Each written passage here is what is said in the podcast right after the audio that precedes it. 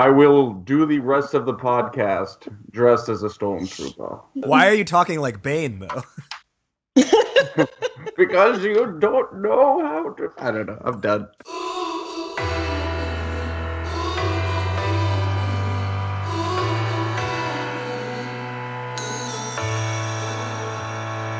People running round, looking bones into the ground. Is everyone just trying to be first? See me falling down from the buildings in the clouds, would you catch me this bubble burst? I'm an American man. I got more. Ladies and gentlemen, welcome back to another episode of the Discover Your Inner Awesome podcast. My name is Rajiv Nathan, aka The Raj Nation. I am your show's host, and as always, I am joined by my co host, Martin McGovern, aka Marty McFly. This is Discover Your Inner Awesome, the only show where you get to eavesdrop on conversations with entrepreneurs, artists, and musicians about the stories, the journeys, the struggles, but most importantly, the questions. The questions that help us all better understand who we are, what we're doing, and how we can do it better. In this episode, we sit down with Jen D. DeSimone. Jen is the community manager for the travel company Under 30 Experiences. Those of you listeners who have been with us from day one, you'll remember our first episode ever was with the founder of Under 30 Experiences, Matt Wilson. Jen is also a certified life coach, and our conversation today stems around something that she talks about with her clients all the time. And that's the concept of intention. Specifically, what is living with intention? Now, a couple disclaimers before we get started. Jen lives in Costa Rica, so internet connection was not the best for this episode, so there's a little bit of breakage and some audio issues, but I did my best in post production to make this sound as good as possible for you. Second disclaimer, it's actually an invitation. Head over to www.discoveryourinnerawesome.com, enter your email address there, and you will never miss another episode of this show. All right, let's dive into our conversation now with Jen DeSimone asking, What is living with intention? Let's listen in. Living with intention is constantly on my mind and is a topic that's uh, near and dear to my heart because I feel as if the last four years of my life, um, everything that's manifested in the last four years has come because of an intention setting exercise I've done for myself. Um, the first intention actually was given to me by somebody in my network, and it was um, find your own adventure, find your next adventure. Stop saying um, you're looking for a new job. And I really took that as okay, it doesn't have to just be um, a professional goal, it doesn't have to be a personal goal. It can actually be an adventure I'm seeking out in my life. And from there, I've been able to springboard into so many ways. Um, to live my life in ways that I had never thought possible. So, living with intention has really set me up for this life that I have now that I um, am truly in love with. So, that's actually I'm very interested in that idea of adventure over job. I don't know if I've ever heard it phrased that way of, hey, I'm looking for a job. Wait, no, no, I'm looking for my next adventure. Can you expand upon what went into that and sort of the adventures that, that came out? Sure. So, to give our listeners a little bit of a background, um, my career had started in the federal government. And after four years of um, basically working on admin stuff related to Africa, I was ready to just jump ship and I had no idea where to go. So, um, you know, fast forwarding a couple years and a couple other failed um, attempts at finding a new job, um, I decided to move to an entirely new city, which was Raleigh, North Carolina.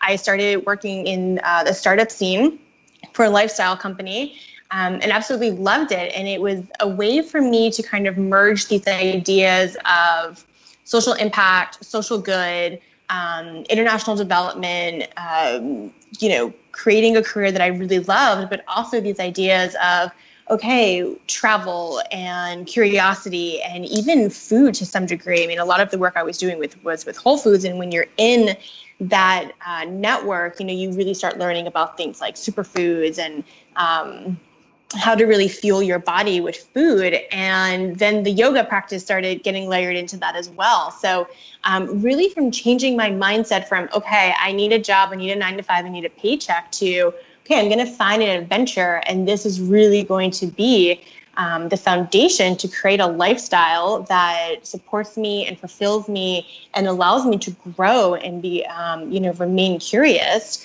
Um, that framework really let me jump into something new that really if i hadn't created that framework for myself i probably would have found another nine to five and um, would have been feeling really really stuck for probably the next 30 40 years of my life.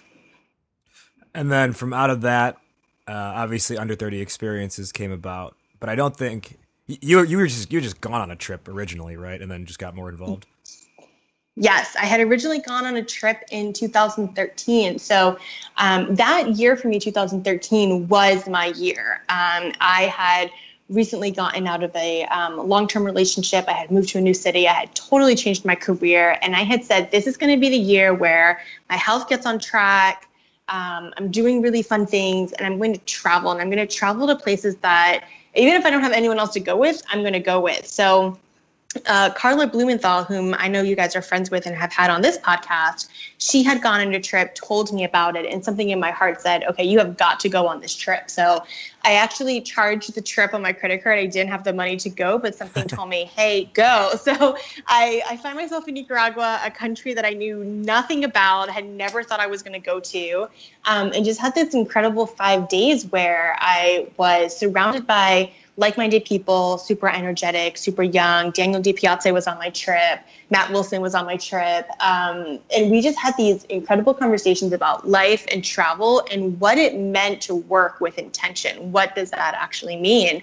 Um, and it totally just changed everything for me. I mean, I had been playing with this notion, but I actually hadn't thought of it in terms of working with intention and what does that actually mean? And, um, and how does one create a life with intention? Yeah. So what? So, go ahead, Martin. Oh, so how do you guys define intention? Um, so for me personally, intention means being able to create a vision or a goal for yourself and very methodically, essentially, um, figuring out ways to get there. So, um, and I know that word methodically can, can, turn, can, you know, kind of turn people away, but coming from a social sciences background, um, the methodology in which you do something is basically everything that you hold yourself to. So it's your accountability, it's your ethics, it's how you're framing your questions, it's where you're looking for your resources. It's the people that you surround yourself with. So when you come up with this mythology of intentionality um, and you really layer in, okay, who is in my tribe that I can reach out to? Um, what does this really going to add to my life? What is the value add? What is the value add I'm providing to the world?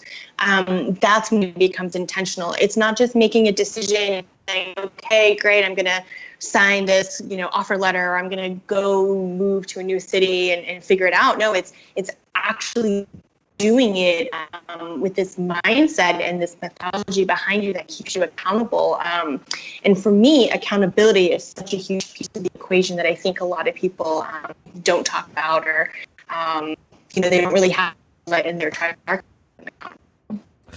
So, I want to I want to make sure I understand that pr- uh, properly. I I think you are intentionally no no pun intended, but I think you are intentionally yeah. creating a difference between you're, you're you're using the word mythology as opposed to methodology, right? Yes. Okay, and and no, you are or you're not. yeah, no mythology. Am I say have I been saying mythology the whole time? Mythology, yeah. You've been oh, saying God, mythology, no. okay, but you, you meant methodology. It is Sunday morning here in Costa Rica. But I am screwing this up, but no. Um, methodology. So the method in which you are actually going forth and creating the intentionality in your life, um, and how those those all those aspects um, you know, if you're thinking about it in terms of a life experiment, like what do you need to create this experiment? Um, what are the questions you're asking? What are the resources you're looking for? Um, you know, where are you creating this experiment? Um, and then what's coming out of it? Once you have these questions kind of answered, okay, then what? What? Um, and just really intentional, uh, intentional about it, and um, and really setting forth and doing it, and keeping yourself accountable to all of it. Well, I know you and I, and I, you clarified there that you meant methodology, but I actually think there's a lot of interesting thought to put behind the, the other end of it, which is mythology, which we could almost extrapolate to say on the mythology side of it, it's what are you doing this in the name of, and Mhm. what is the um, almost like what's the inspiration for wanting to do something? And I think that actually, although you accidentally said mythology, I think it pairs very well with myth- with with methodology. you know, I think for me, there have been so many moments in my life that has said to me, okay, what is going to be your your impact? What is um, what is the way that you are going to give the world your gift so that you change somebody's life, you change something about this world for the better. Um, and for me, that is really uh, my focus. That's what gets me up out of bed every morning. That's what keeps me thinking, okay, what's next? What can I be doing today? Uh, what can I be doing in 18 months? What can I be doing in five years? Um, and that goes back to the accountability for me. Um, what keeps me accountable is always going back to that question what am I doing to serve others? Yeah. Well, and Martin, your question was what how do we define this, right? For me, Mhm. I think it's I think intention is living with intent. no, uh, I think Do not use the word to define the word. I think I, I don't know if I'll have a great like just textbook definition or something, but I'll give you an example. Like I told you guys before we started recording, I went rock climbing yesterday. I have zero intent behind rock climbing other than I'm just like enjoying myself, you know? Uh, I don't treat it as anything more than just a fun activity versus if it's yoga, it's like, okay, I have an intent behind that. Like I'm trying to Mhm. center myself and I'm trying to maintain my health and wellness and, and that stuff. Um, while I don't have like a clear, like, here's what intention is, that's how I would just give you an example to define it. Uh, I think that makes sense. yeah. What, what, do you, what do you think on your end? Yeah, I think it's it's about having um, sort of connecting the the dots as you go, right? And so, or or or at least as attempting to see where where the next dot should be placed instead of um, reacting to everything. You're being more proactive in your in your mindset in Mhm. pursuit of something. And I mean, we we're talking here about methodologies and and things like that, which I think is you know the the idea we talked about on a couple podcasts ago about building systems. So like, how do you react in certain situations um, versus controlling every situation? It's building um, sort of your your core like understanding of how you react to the world, and then using that to to sort of think forward. Yeah, it's yeah. I, I well, the the proactive versus reactive, I think, is very important because you can, if, if you have intent behind something, I think you're naturally more inclined to be proactive, right? As Right, because the to- reactive thing is I need a job. The proactive thing is I want to pursue this adventure. Yeah, Mhm. or even the proactive would be, I want to create or provide value in this way, and then you can find from there, okay, what are the jobs or adventures that would align with that? hmm which I think a lot of times is the particularly with job searching, I think that's the backwards approach people take is they say, I need a job, what can someone give me? versus here's what here's what I can bring to the table. What is out there that aligns with what I'm good at and what I believe? Yeah. So Jen, when you started up with I guess so you said 2013 was kind of your transition year. Was that also the year Mhm. that you met Caesar, your husband for people who don't know? yes, yes. So I actually met Caesar, who is my husband, on that first trip to, uh, to Nicaragua with Under 30 Experiences. He was my trip leader. Oh yeah, waka waka. yes. it definitely didn't go down like that, though.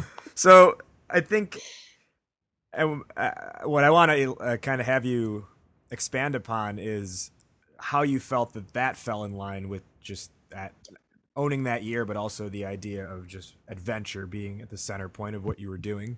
hmm It comes down to remaining open. Um, you know, going through that year and making all these changes, um, the hardest part for me was remaining open. Like, okay, if I'm not dating, what am I doing? What else am I remaining open to? Um, and you know, when I met Caesar, I was on this trip. I had bonded really well um, with people. Liz Preston was also on my trip, and um, you know, we just we just had this incredible bond. And for the full five days, I felt like I was able to connect with women in a way I hadn't connected authentically in a while with other people.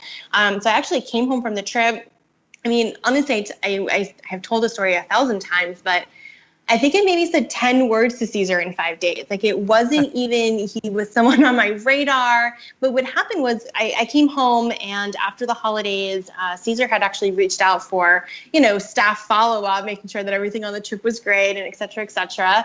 And we just started talking and we started talking in a way, um, that wasn't full of bullshit. It was, hey, what are your values in life? Hey, what do you want to do with yourself? Hey, um, where do you see yourself in five years? And he really piqued my interest in terms of here was a man approaching a girl and um, in a way that was authentic and open and respectful. And um, he was actually curious about me. And in, in turn, I became very curious about him. And um, you know, I, I know there's this uh, article floating around from the New York Times about, I think it's like the 26 questions or 36 questions you ask somebody to fall in love with. And I feel like that was a real life experiment um, in that we were asking each other questions. And through those questions, we, um, we just became, I don't know, connected in a way I had never felt connected to anybody else in my life. And um, Caesar then came to visit me that May, and within a week he moved in. I mean, our relationship moved very, very quickly. But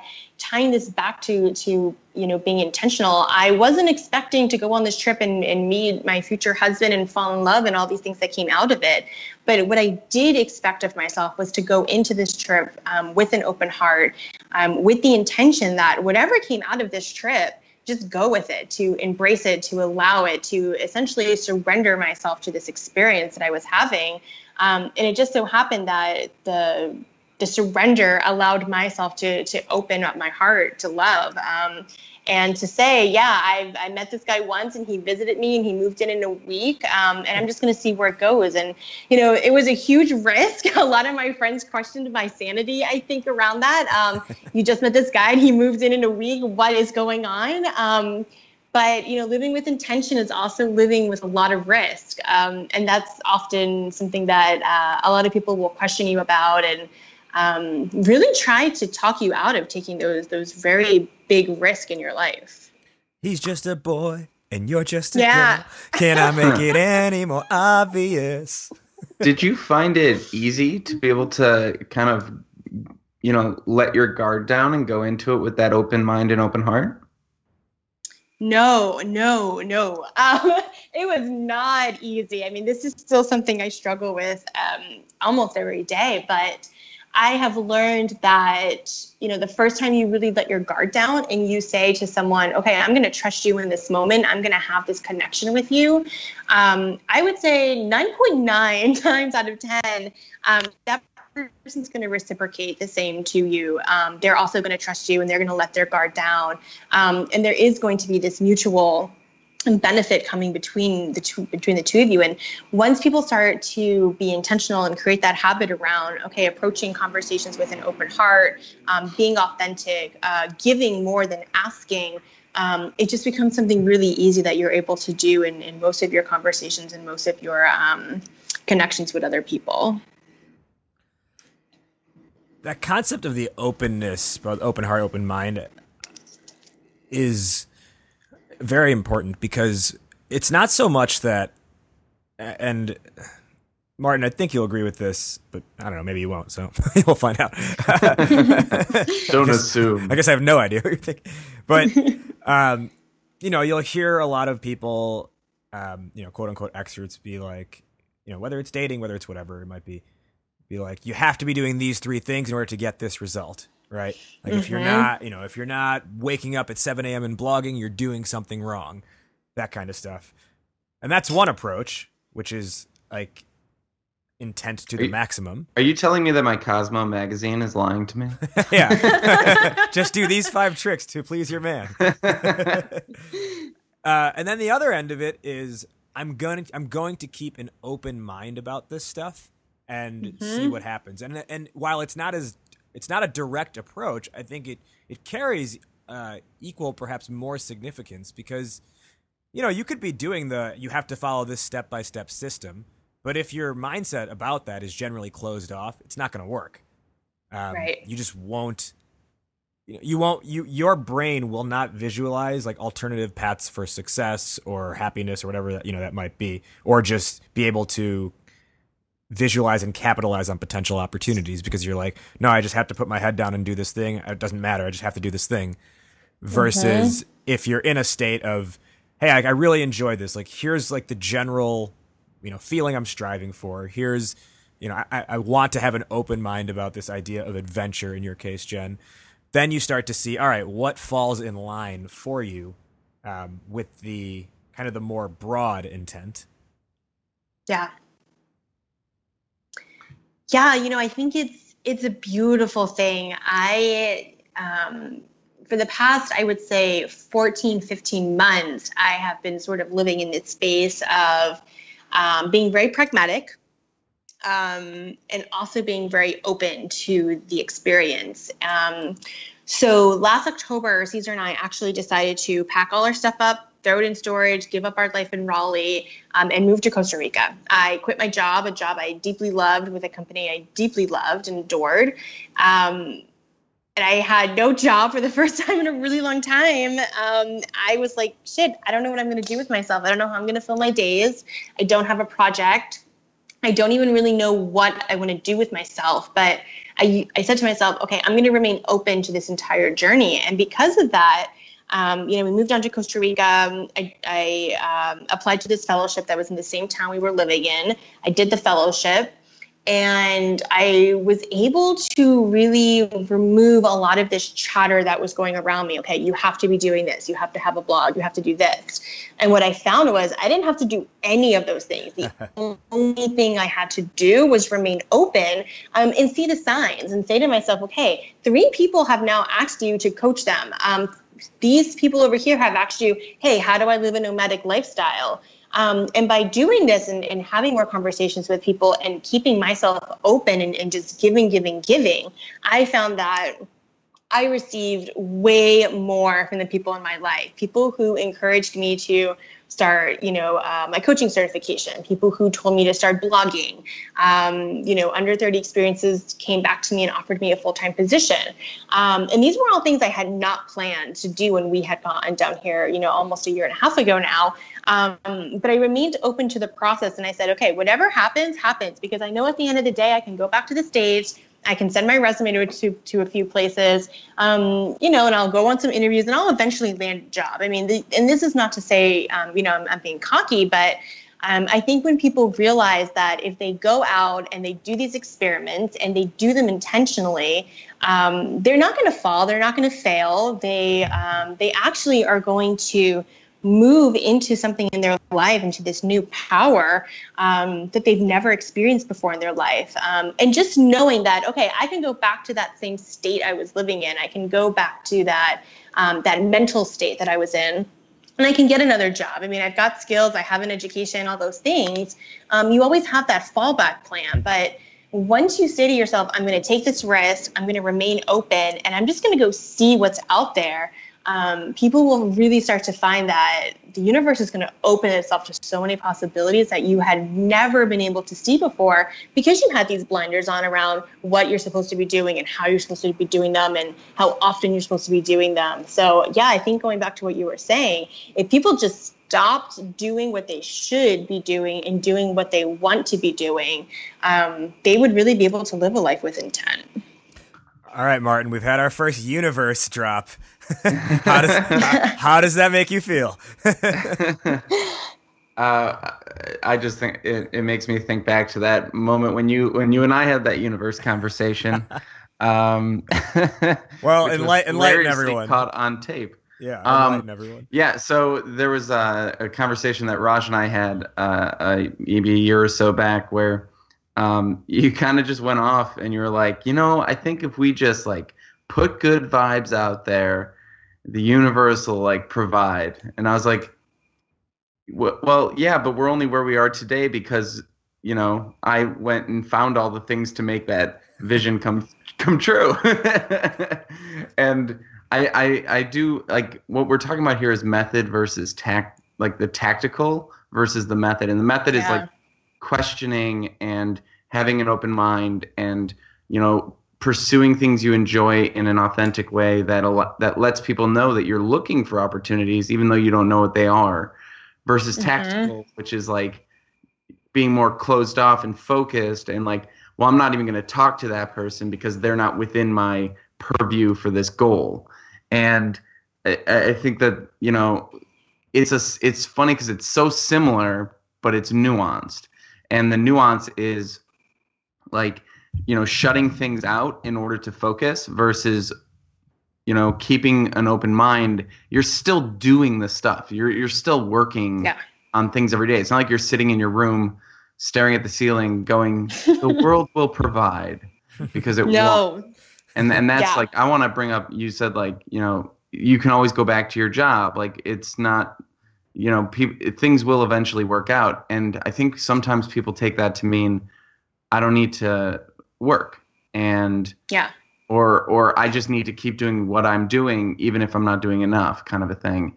And mm-hmm. I mean we mm-hmm. can debate what enough is, right? But there's there's a level of execution and showing up that needs to happen for any of these um, universe things to fall into place in my mind no, I agree completely with that, which is why I always talk to people about um, accountability, um, staying accountable to yourself, that it's not just um, sitting in your room staring at the stars and saying, okay, universe, I'm ready to receive whatever it is that you're going to give to me. Um, and I think a lot of people, when they have this conversation and they say, oh, the universe will provide, they really feel as if the universe is just going to drop an opportunity into their lap. Um, and, you know, there's this saying that says, you know, luck is that intersection between um, opportunity and, gosh, I'm forgetting the other point. But what it essentially saying is the people who you feel are lucky, like they always get these opportunities in their life, they just seem to fall into their lap.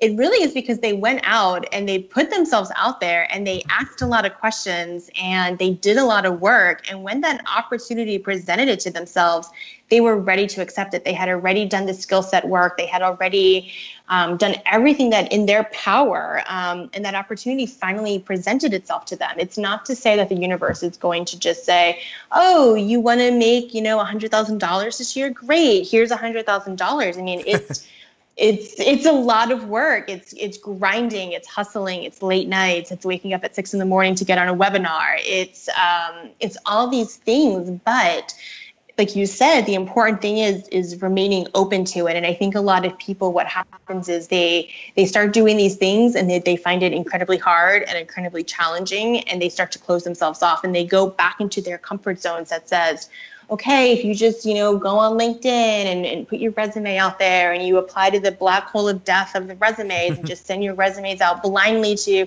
to hiring managers that you'll get a job. Um, and and that works for some people and that's totally fine. But if you're going to live with intention if you're going to seek adventure you have got to put yourself out there and you you have to say to yourself okay universe like give it to me. Give me give me the opportunities. Give me all this stuff and i'm also going to meet way and i'm going to do everything i can so that when you do present that person i'm ready to accept whatever that person or that opportunity or whatever it is has to give me. I'm ready to accept it um, and embrace it and, and, to take it and say okay ne- now what? What's the next step? What am i going to keep doing to to keep accessing these these opportunities? You know yeah and and the quote the quote is luck is when preparation meets opportunity. Mm-hmm. yes that's what it is. You know it um it's almost like it's it's finding your place on the spectrum of being like one end of the spectrum is being too flighty, the other end is being too scrupulous, and it's it's finding that balance of the two. And it, as you were talking, what that reminds me of is uh, our friend Thomas Edwards, who we had on the show a little over a year ago.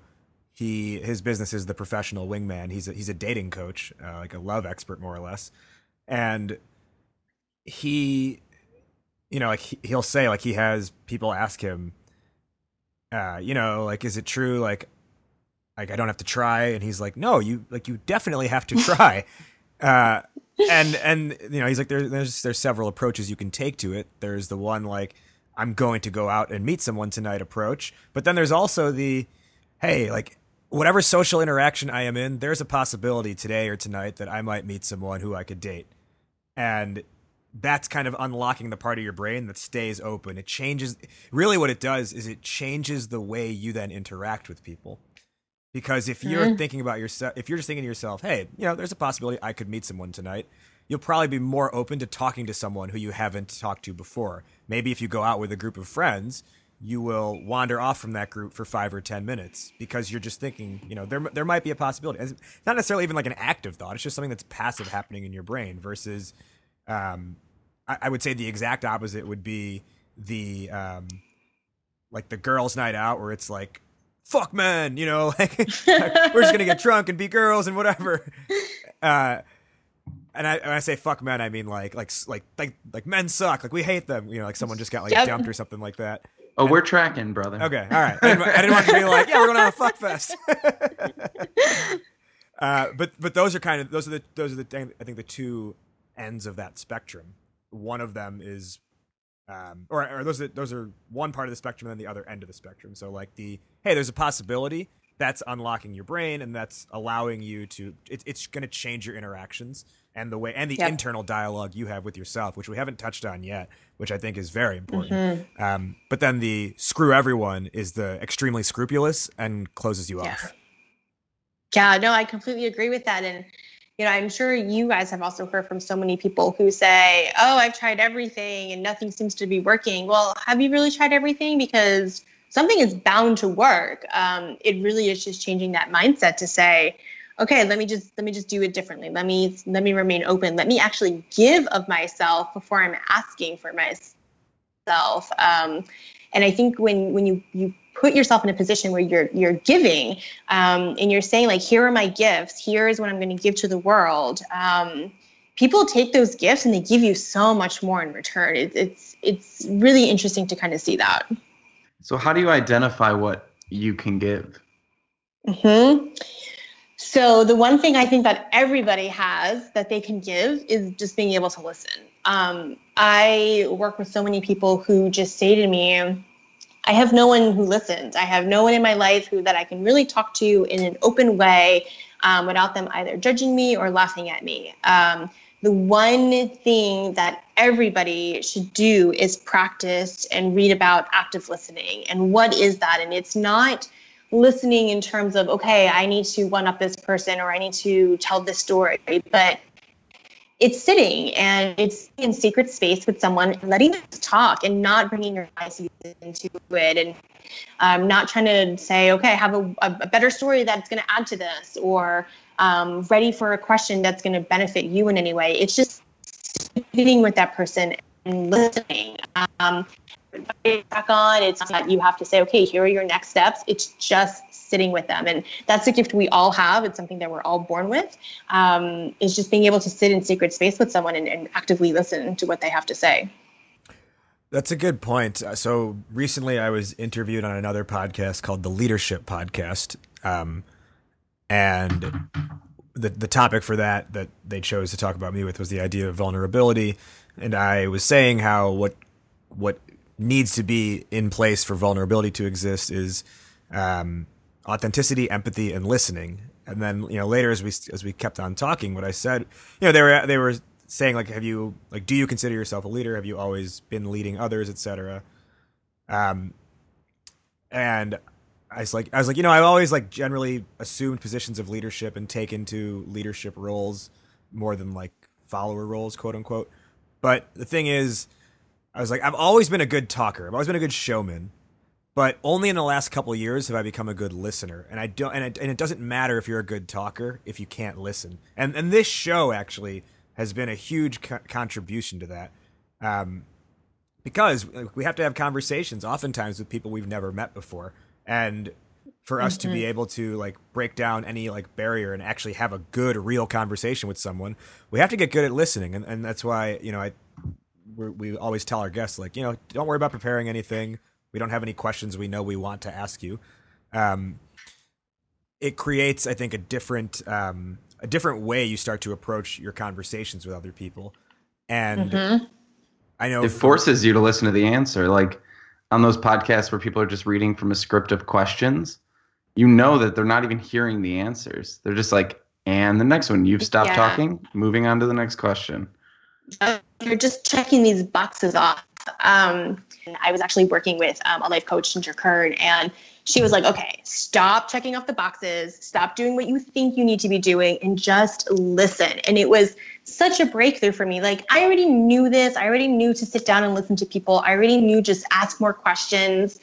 But it was such a great reminder to me to say your true authentic gifts will come through when you listen. Not when you're talking not when you're doing what you should be doing not when you are checking off these boxes. When you are doing exactly what you were meant to be doing and you are just listening and sitting in that moment um, you're going to be able to give your gifts in, in ways that are going to really astound you that you are going to be shocked to say whoa i had all of that to give. I didn't even know that was in me um, and just by by sitting in space with someone and saying i'm going to listen to you.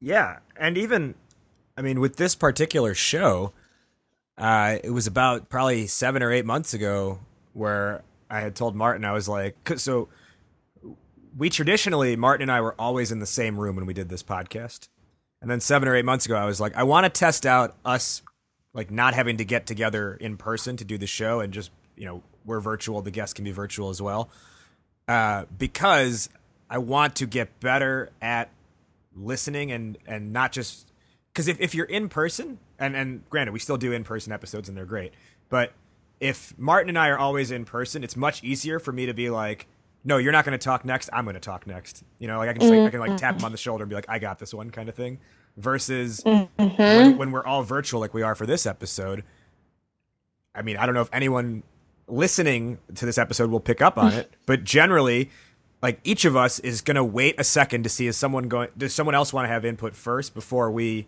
uh, decide to jump in and I, and you have to actually process what did that person just say and how am I going to react Yeah. to that as opposed to well I was thinking this thought before I don't care what Jen just said because I'm just going to say what I have on my mind anyways So I get this question a lot. Um, you know, how do I actually listen? And it really goes back to Martin. I think what you were saying, um, holding that space, holding that one-two beat in your head. And I have found that in so many conversations, just listening, remaining quiet. Um, people actually have so much to say that they're able to fill up that space. Um, so it doesn't really feel awkward. It's like you are holding this space for them, and they are entering your space, and they are providing all these details and these stories and these words um, and you just have to sit there and listen and, and, and take it in and you know of course you want to acknowledge them and you know act like you are engaged but just sitting there and being quiet um, really just makes an entire difference in a conversation. Yeah, and I think it's really interesting because um, even silence, like if you do, if you are having a conversation and it goes silent for a bit, there's still communication happening in that silence, in body language and facial expressions, in the fact that there's nothing to say. And one of the things that I find really fascinating is um, in improv, listening is the core of everything. You you have to listen because if you get up there and you're like, boom bang bing i this is the thing i thought of while i was off on the side of the stage and it has nothing to do with what they just set up on the stage you're to really you know leave people out to dry and so it's like the Michael like- Scott in the office when he's like Yeah, agent whatever. always has it done. Always has it done. and like there are times that you like go oh i know exactly what i want to do here. And you get up on stage and you're like i'm going to be this person and interact with this character. And they're like hey mom. And then you're like oh i'm your mother now. Okay. Like and you got to like really take a second and, and and absorb that and hear that and then act on it. And one of the most fascinating parts of it is that a lot of times when there isn't anything being said on stage that's the funniest part. Like when someone is like reacting slowly or processing or you know just trying to find the word like you you that silence says so much about you know now that character is someone who you know pauses and really like you know hangs on hangs on the moment and things like that. And i think that you know as we're thinking about listening and thinking about maybe tactically how you can incorporate more of that in your life like improv was extremely helpful for me I'm curious what other ways, you know, I mean, Raj, you already mentioned the podcast, but yeah, there's there's a lot in there about just taking a step back and and letting the pauses happen. Mm-hmm. Well, I think, I mean, yeah, as you're talking about that, what came to mind for me was the so the way there are different ways different people will teach yoga, okay? And you will notice, and, and this is a method I do not agree with at all. There are some teachers who walk in with a piece of paper and they have like the entire class written down, like the sequence of poses they're going to do written down. Which first off, I think is just like like have a memory for God's sake. but number 2, it's basically saying I have no desire to understand what are the people in this class going through, like physically. Like, what do they need? I'm just going to go with this routine I've already come up with. Versus the way I teach and the way I appreciate others teaching. Honestly, like when I go into a class, I have a general idea of what I want to do. But then, like in the first five minutes, I'll I'll just observe like what are they doing during these opening integration poses, what looks tight on them, and then I'll I'll create I'll I'll shape the class around that. Um, like you know, and there are, there are times when I go into class being like, you know what, today I really want to teach them headstand or handstand or something like that. Like I think they really enjoy it. But then I'll notice 75% of the class in the first few minutes is just like their their their hips are really tight cuz when I say from down dog, bend your knee, stack your hip, it's like they're they're not getting their knee very high. And I'm like, "Okay, you know what? Maybe a headstand's not the most important thing or a handstand's not the most important thing for this class. Why don't I instead work on helping them open their hips so that they can feel good by the end of this?" And with that a lot of that comes back to, which is what I kind of my aha moment, um, not only if within yoga, but other aspects of life as well, was on like day two or three of teacher training for yoga, was realizing because I had gone into the the concept of teaching yoga and into the teacher training with like, oh, like you know, like I'm gonna be like this style and I'm gonna do all these kinds of things. It's gonna make class really fun and cool. And granted, my classes are fun and they are cool. And I'm not just saying that. People tell me that. But the revelation or the realization I had on the first couple days of training was wait, it's not about me. Like they're coming to class for themselves. They're not coming for me. And I can enhance their experience by being myself, etc.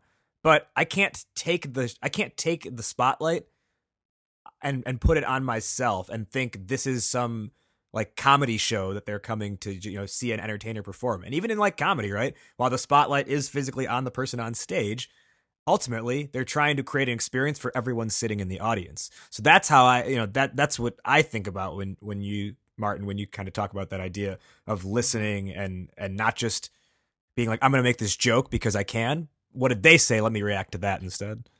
Mm-hmm. Yeah i mean you listen to how stand-up comics talk and they're like the joke no matter how funny or good I think my joke is, if no one laughs at it, it's not a good joke. And they are constantly tweaking things in order to get the real purpose of a joke. It's not to get an idea out there, it's to get a reaction from the crowd. And I think that that's like, you know, we think that they're performing, but they're actually listening. They, they know the words. They don't need to hear the words. They're spending the entire time on stage listening to the crowd's reactions to those words so it, it, that is actually pretty interesting because it's like not only do you listen when other people are talking, but you need to listen when you're talking as well. Yes.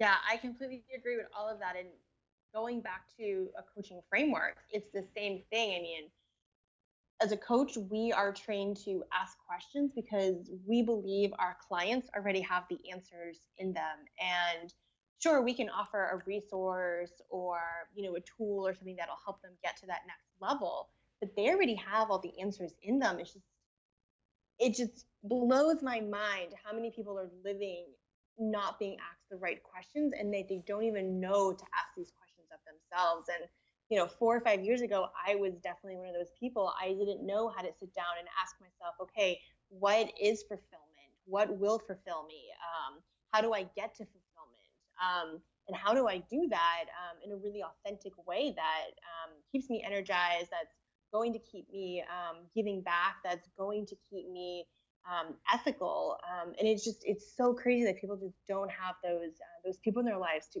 ask the right questions and, and to really just listen to what they have to say. Well, and that's really, I mean, that's what the premise of a lot of what Martin and I did with Ideal Lemon. You know, like we had our finding your why personal branding exercise that became like kind of our signature thing. And it worked very well. And you'd, you know, we'd have students afterwards be like, you know, we'd help them find their why and craft, you know, their own personal statement or elevator pitch out of that. And they'd be like, how did you do that? and we'd just be like, we just, you know, like we listened to you for 30 minutes and all we did was synthesize the information that you said. Yeah, people I think are blown away that um, when you give to them what essentially they just gave to you, they're like, wait, how did you do that? Where do I learn that skill? And I'm like, I just listened. Like what you said, I just listened to you. Like you need to listen to yourself. Like you need to be able to hold the space where you are removing all the negative, um, you know, all the negative chatter around you, all the the mental chatter that's going inside your head, all those negative self-defeating thoughts, and just listen to what you are actually saying. The answers are all right there for you already. Right, right. Now, so this is where it starts to get tough, right? Because it's easy to say, yeah, don't have negative thoughts, right? But I have negative thoughts mm-hmm. all the freaking time. yeah. I try I try not to let them prevail. Sometimes they do. So, mm-hmm. how do we effectively, I guess, you because you can never push them away entirely, but how do you get better at not letting the negative thoughts prevail? Mm-hmm. So I would like to start by saying that negative thoughts are natural, and if you're having negative thoughts, um, totally fine. I have them every single day, probably every hour of my life. That's that's totally fine. And the people that you look up to most on social media are also having negative thoughts, not talking about them. So let's just put that out there. But um, it's all about acknowledgement. Like, okay, if you are, I don't know, you, you know, Raj, you're going to a yoga class and you're saying, "Oh gosh, I, I don't really know. I, I'm not sure what these people are going to give me back. Like, how am I going to be able to craft this hour class for them?" It's saying, "Okay, hey there, I understand what you're saying. I recognize that you are saying this, and I'm trying to figure out where that um, where that negative self chatter is coming from." The fact of the matter is, is that you've done these classes before, you've taught before, you've had successful classes, you've had great feedback. So fear around the language that is being crafted in your head is actually not true. Like these are all uh, statements that you are creating around untruth. So just acknowledging them and saying, okay, but where is this really coming from? Is it a fear that has nothing to do with my yoga class? Is it because I'm outside of my comfort zone? And saying to yourself, okay, when was another time I was outside my comfort zone? When was the time I taught a class and people loved it? And when you're able to shift away and say, okay, but these are the facts of my life. These are moments when I excelled. Um, you're able to to manage and really take back control of that language and say, okay, you know what, mind? Um, I hear you, I see you, but the truth is, I've actually done this before and I excelled and I did really well, and I'm just going to go in there and do the same thing. So. Um, for me, it's all about teaching people how to acknowledge their thoughts and then shifting that framework and saying, okay when when were they successful? When when did they have a positive um, example in their life that they overcame um, that fear? Um, and then using that as their platform to say i'm going to um, i'm going to go into this situation and i'm going to do it and then i'm um, going to not allow this mental chatter to control me. Martin keep us grounded in reality here. Um, what was the original question there? Well the idea of how do you curtail the negative thoughts or yeah, I guess yeah, not let them prevail rather. Yeah, I mean, I, I I love everything that you just said, and I was talking about it actually with a friend this morning, where I think up stories from like beginning to end of what will of what is what's going to happen, and I go through maybe like thirty of them in my mind. So I'm like, if I'm going to go inter- interview for this thing or talk to this person, here's all the different ways that it can end. And what I've just realized is um, it's all imaginary. Like like the the what ends up actually happening is never one of those stories. Like I'm never I'm almost uh, at least in like interpersonal things. Like with business stuff it's it's usually on point, but with interpersonal things it's it's usually um I misread or I mispredict how people are going to react to things. And so I find that to be uh, a good thing to always come back to of separating imagination from reality. And I like what you're saying about, about reframing it and thinking about you know times in the past where it's gone well and things like that. Um, and just knowing that you know when we it takes like five good things to negate that one negative, right? So you got to mm-hmm. do a, lot of active like thinking of good to get rid of the the negative thought. Um, but I think just also you know that mindfulness of saying, yes, all these thoughts, all these all these things are just imaginary stories, um, good and bad, and I won't know unless I go do it. I won't really know what the answer is.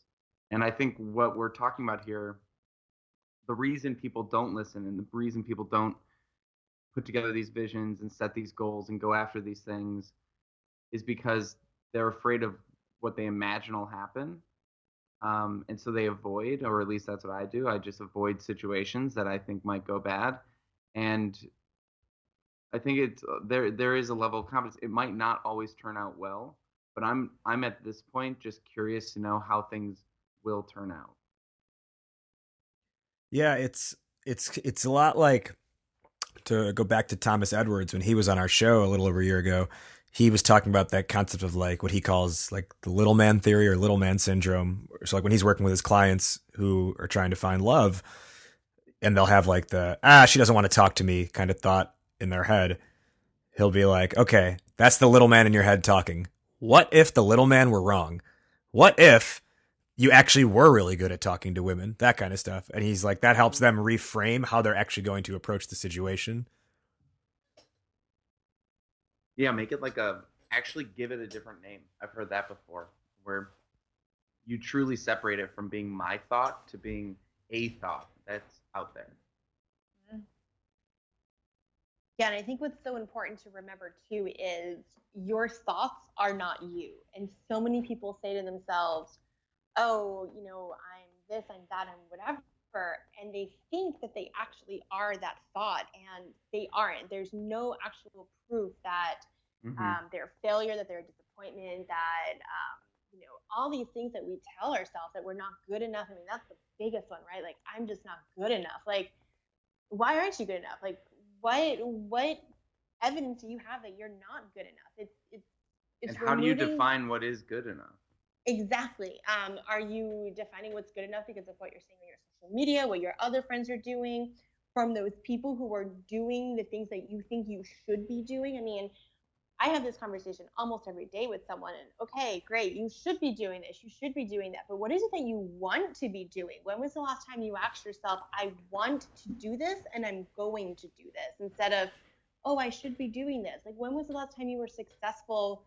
Because you were doing something you should be doing versus when was the last time you became alive with yourself because you were doing something you wanted to be doing? Um, and i think that when you were living with intent you were answering that question what is it that i want to be doing? Let's wrap up from there. That's a really good kind of closing point. Before we wrap up jen let our listeners know what you're working on and where they can find you. Of course. So I am currently working on my coaching business. So I'm focused on lifestyle and intentionality coaching. So you can find me on Instagram at the art of intentions underscore. I try to give little um, gems per se about like how to live life and how to restructure some of your your frameworks on these really cute little posts I put up. Um, you can also find me online at theartofintentions.com. Um, and I would love to offer out to the world, um, you know, three people who respond to this podcast um, via my Instagram to drop me a line with their intention for their month um, and tell me, like, what is it that you want to be doing? And I would love to, you know, help you get there um, with a one hour complimentary session. So the first three people that, that check me out on Instagram, send me their intention via Instagram um, you, are going to get a one hour complimentary coaching session with me. Awesome. And that's at the art of intentions underscore. Yes. Great. And are you still leading trips with under 30? Um, not really. I um, I'm doing the community management, so I talk to um, uh, community uh, members every day, all day long. These are alumni who come on our. And you do a hell of a job. Let me just point out. thank you, thank you. Yeah, I probably talk to um, you know, probably 15, 20 people a week about about these topics. Um, and I'm actually coming on board as a life coach for other yoga retreats. So um, I'll be co-leading yoga and life coaching retreats in Costa Rica and Bali this year as well. Awesome. That's really cool. Now, to wrap up, then, we will go one by one, giving our respective answer to today's question based on the conversation, starting with Martin and closing with Jen. Martin, today our question is What is living with intention? I like that idea of method versus like tactics. Um, I feel like tactics are being really closed minded towards certain behaviors, uh, whereas a method is being more open minded toward how you approach things in your mindset. Um, so keeping more of a here's how my here's how I approach the world versus here's what I'm doing right now. My answer for what is living with intention. I think so something I always try to keep in mind, you know, to a rough degree is there's a difference between working and working towards something. And generally, when you're working towards something, you have some type of end goal in mind. It doesn't have to be like a quantitative goal, but you have some end end game in mind, and you feel more motivated, and you generally take a better approach. You keep that open mind. You um, you create those methods, etc. Versus when you're in a state of just working, even if it's something like fun, if you just feel like it's working, then you're not actually creating intent behind that thing, and that that can be fine, but you just need to be okay that you're not expecting a certain outcome. So to come back to like that rock climbing thing, right? Like I, rock climb every now and then just for fun, and I have no intent behind that, and that's okay. Um, but however, I have been in a you know working scenario before, like a job scenario, where I got to a point where I was working and not working towards something, and it was awful, and I felt very out of sync with with my life. So I removed myself from that situation and then created something where I could work towards something. Jen, what is living with intention? Uh, for me, living with intention is doing what you want to do, remaining open to what you want to do, and actually going and doing what you want to do. Awesome. Love it. Jennifer DeSimone Romero, or did you not change your last name? I did not change my last name. All right. Well, according to your Skype, you are Jennifer DeSimone DeSimone. okay, Doubling down. Thank you for joining us. Thank you guys so, so much. Awesome. We will talk soon. That wrapped up our conversation with Jen DeSimone. Jen, thank you so much for joining us all the way across the pond ish, kind of. No, not really all the way in Costa Rica. Did you, the listener, enjoy this episode? If so, the best compliment you can give us is a rating and review on iTunes, as well as subscribing to the show on whatever platform it is that you listen to. Ratings and reviews and subscriptions help more people find the show, therefore, more people get to discover their inner awesome. For full show notes, references, and resources discussed in this episode, as well as Jen's contact information, and don't forget, if you are one of the first three people to message her on Instagram, you will get a complimentary life coaching session. I highly recommend taking her up on that. You can find all this information at discoveryourinnerawesome.com, where we've got full show notes, references, and resources, and contact information. If you're on Twitter, follow our new Twitter handle at DYIAwesome. That stands for Discover Your Inner Awesome. Again, that Twitter handle is at DYI Awesome. All right, that'll do it for this one. Thank you again to Jen DeSimone for joining us. For Martin McGovern, I am Raj Nation. You have been listening to the Discover Your Inner Awesome podcast. We will see you next time, but in the meantime, take care and be awesome today.